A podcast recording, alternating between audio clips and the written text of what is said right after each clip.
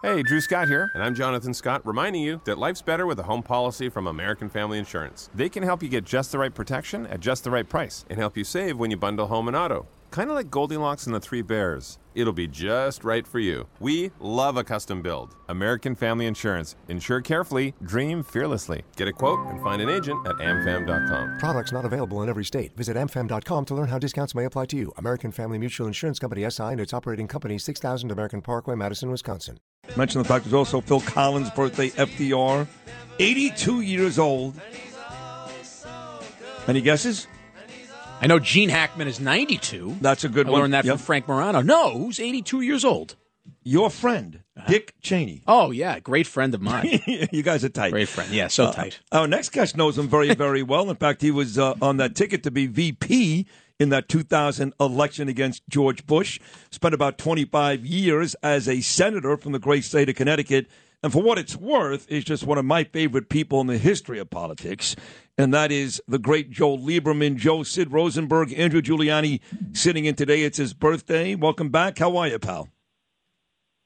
Uh, I'm great. Thanks. Thanks for your kind words. Good morning, Sid. Good morning, Andrew, and happy birthday, Dick Cheney. Uh, Did you say it's FDR's birthday too? It is, yes. Yeah. Yeah. I'm not a That's big fan of combo, of right? Yeah, I'm not It's a a big fan combo. of his. Yeah, that's, that's quite the combo. that's yeah. exactly what you should say. It's a you know, it's funny uh, because I wanted to bring you on on Friday talking about FDR because Friday it was the 78 year anniversary of liberating Auschwitz, and FDR sat idly Right. by as Jews were being murdered in Germany, did nothing about it for the longest time. But uh, here we are, 78 years later, Joe, and you know what's going on here in New York. There's attacks on Jews almost every day. I speak to the mayor, Eric Adams. I speak to Dov Hikind, and no one seems to have any real answers. The majority of the attacks are from African American kids, to be honest. That's like 98%. But either way, the attacks on the Jews are getting worse. Those two words, never forget, well, a lot of people seem to have forgotten. What are your thoughts on what's going on in America today? Yeah, I mean, it's it's a, this is a time when anti-Semitism and a lot of other uh, bigotries are rising again. The Asians are getting uh, beaten up a, a lot uh, also, and so uh, amazing uh, and really jolting for me to think about because, and I know you'll think when I say this it's naive or surprising. I, I just have uh, confronted little or no anti-Semitism not only in my life but in my political career in Connecticut, even nationally when I ran uh, for vice president. I thought it was just a wonderful thing to say about America. Now, of course, I I, I never uh, uh, could conclude that there were no anti-Semites in America because bigots are always out there, but they were certainly in a minority, and the prevailing ethic was uh, that it was unacceptable to be overtly and certainly violently anti-Semitic. But that's changed, and and it's it's uh, really alarming. And so, what are the causes of it? Uh, it would take a long time, but I do think that the internet in some way has contributed to this by providing a sort of private access for haters uh, to to communicate with each other, get fired up, and then uh, go out and uh, uh, commit acts of Uh, hold on. Uh, I mean, I mean, I mean, I mean this with no disrespect, uh, Senator Lieberman, but again, No, the, okay. no, the overwhelming amount of attacks in New York are, are, are young black kids. They're not on the internet. Okay, they they they're at home. They're in Yeah. school. There's a lack of education. They're not skinheads. They're not part of some white supremacist Yeah. group on the internet. They roam the streets looking for a reason to beat up Jews. So while I agree that the internet can be a very dangerous place, in this instance, it ain't the case. So I don't know how to. I think I continue to feel. I hear you and I respect you. I love you, but uh, I think the internet is part of changing what's acceptable to say. But leaders matter a lot. So you got somebody like Kanye West uh, saying the anti-Semitic stuff he does. It does uh, legitimize uh, that kind of hatred. Somebody uh, Jewish I know who lives in the Bronx said he was on his way to told me about a month ago on his way to synagogue wearing a, a yarmulke, a kippah, a skull cap, and and a, a, a group of young kids uh, went by him, African American kids, and one of them just said, not doing anything to him, not screaming, just said to him, Kanye is right. So Yeah. you know what's that about? Now, what does that lead to? And look, the the answer to this is that we, uh, all the rest of us, and not just Jews. Jews are not going to take it anymore, but people who are not Jewish have to stand with the Jewish community and say this is unacceptable, and anybody who does it is going to be uh, uh, certainly anybody who takes a violent act against uh, Jews just because they're Jews are uh, are going to be subject to severe penalties under law. I mean, I just say finally, if you told me that, uh, as happened a few years ago, that there be a synagogue in Pittsburgh and one in California, and then and another situation around a Crazy. supermarket in Jersey where somebody walked in with a gun and started to shoot people just because they were Jews. Ah, crazy. Wow, that's a nightmare, and we can't let it grow. That's the point. We got to stop it. That's, Yeah. that's the way to remember the Holocaust, as as everybody did last Friday. Stop it right in its tracks. You're absolutely right. Well, you know, Senator Lieberman, one of the things you talked about last week was the impending debt ceiling. And there's a meeting, I think, on Wednesday between Kevin McCarthy, the newly elected Speaker of the House, and Joe Biden about this and tying this debt ceiling specifically uh, to all the spending that we've seen, uh, especially the increases out of Washington over the last couple of years. Uh, what is the path to avoiding financial doom here in the United States, not just over the next couple of months, uh, but also over the coming years? Yeah, thanks for the question, Andrew. Good question. Really important and an immediate question. So, you know, that debt ceiling sounds like something that uh, bankers talk about. But believe me, if, if we don't extend the debt ceiling, it's going to affect everybody in this country. Unemployment will go up. Uh, the, the, the economy will go into a recession. Uh, it, it, it'll really be havoc. We can't let it happen.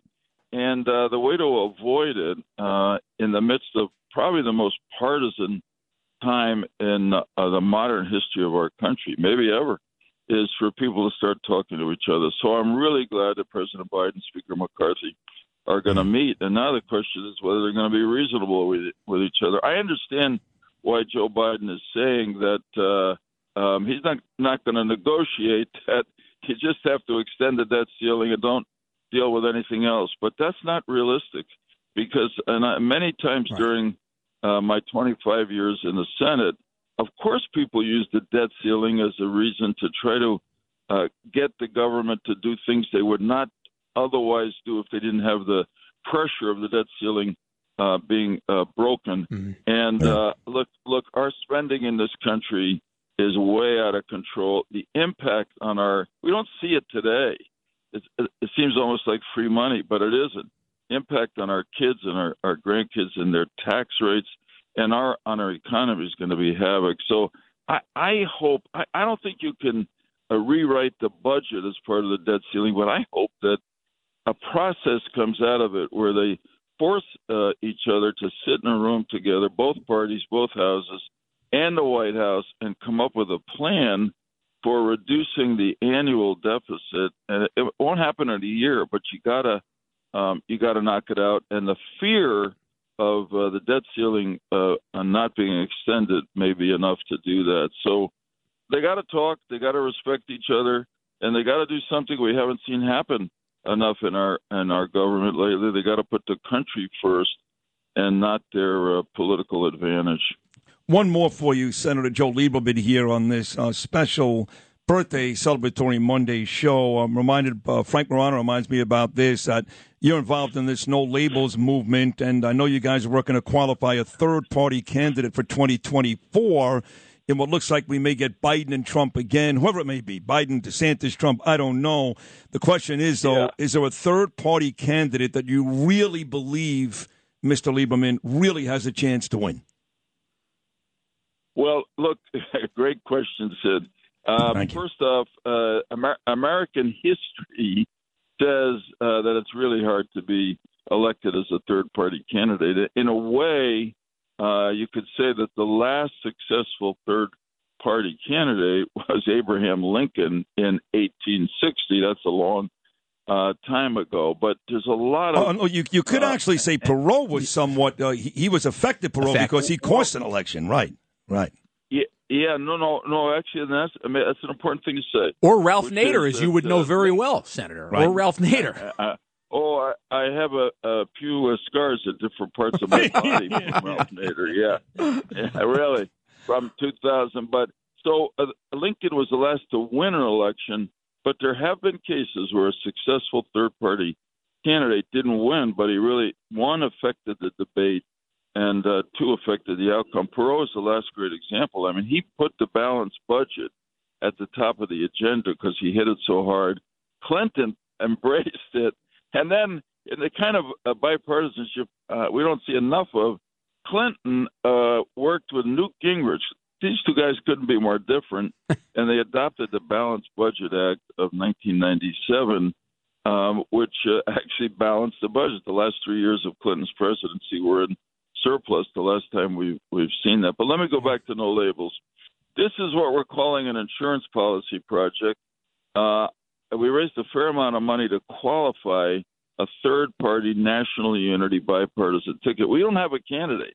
This is just an option right now. Uh, and um, uh, we're making progress on that, and that's the whole idea that m- maybe the very fact we're doing this will influence both parties to choose the kind of candidates will give us leadership and work across party lines to get things done. If not, uh, we'll uh, we'll implement the insurance policy and um, put together a bipartisan unity ticket. But uh, it, it, it's a big decision because you don't want to uh, send uh, the election to, to somebody you don't want to send the election to. You want to do it uh, because you think you have a chance to win. And I guess the other theme of the campaign, like uh, Perot campaigned on the balanced budget, will be um, you listen, uh, both parties, you got to work together for the country. We got big problems: immigration reform, crime, all the rest, uh, border security, and uh, uh, it's not going to happen unless you guys work together. So we're we're in there. Whether we use it, we don't know. But uh, it's an this is something demanded, by, honestly, by our membership around the country, and so we're getting ready just in case. That's a great job, Senator Joe Lieberman. It's always an honor, a privilege, and a pleasure to have you on the program. You were terrific as always this morning. Thank you, Sid. God You're bless the you. Best. Hey, Thank you. happy birthday! Oh, you got thank a you, Senator. To look forward to, my friend. He does. Thank you very much, Senator. That's an honor. That's an honor here. Absolutely. One, one of the old time greats, Senator Joe Lieberman.